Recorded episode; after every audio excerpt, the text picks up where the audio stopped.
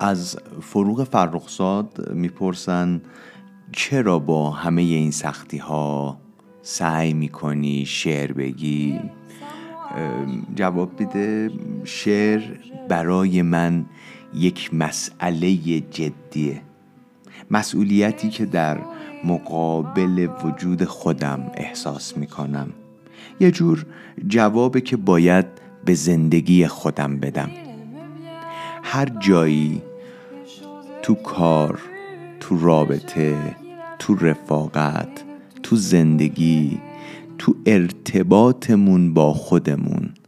در مورد هر چیزی که فکر کردیم یه مسئله جدیه و باید به اون مسئله جدی توجه بکنیم اونجا قدم های درستی برمیداریم. Je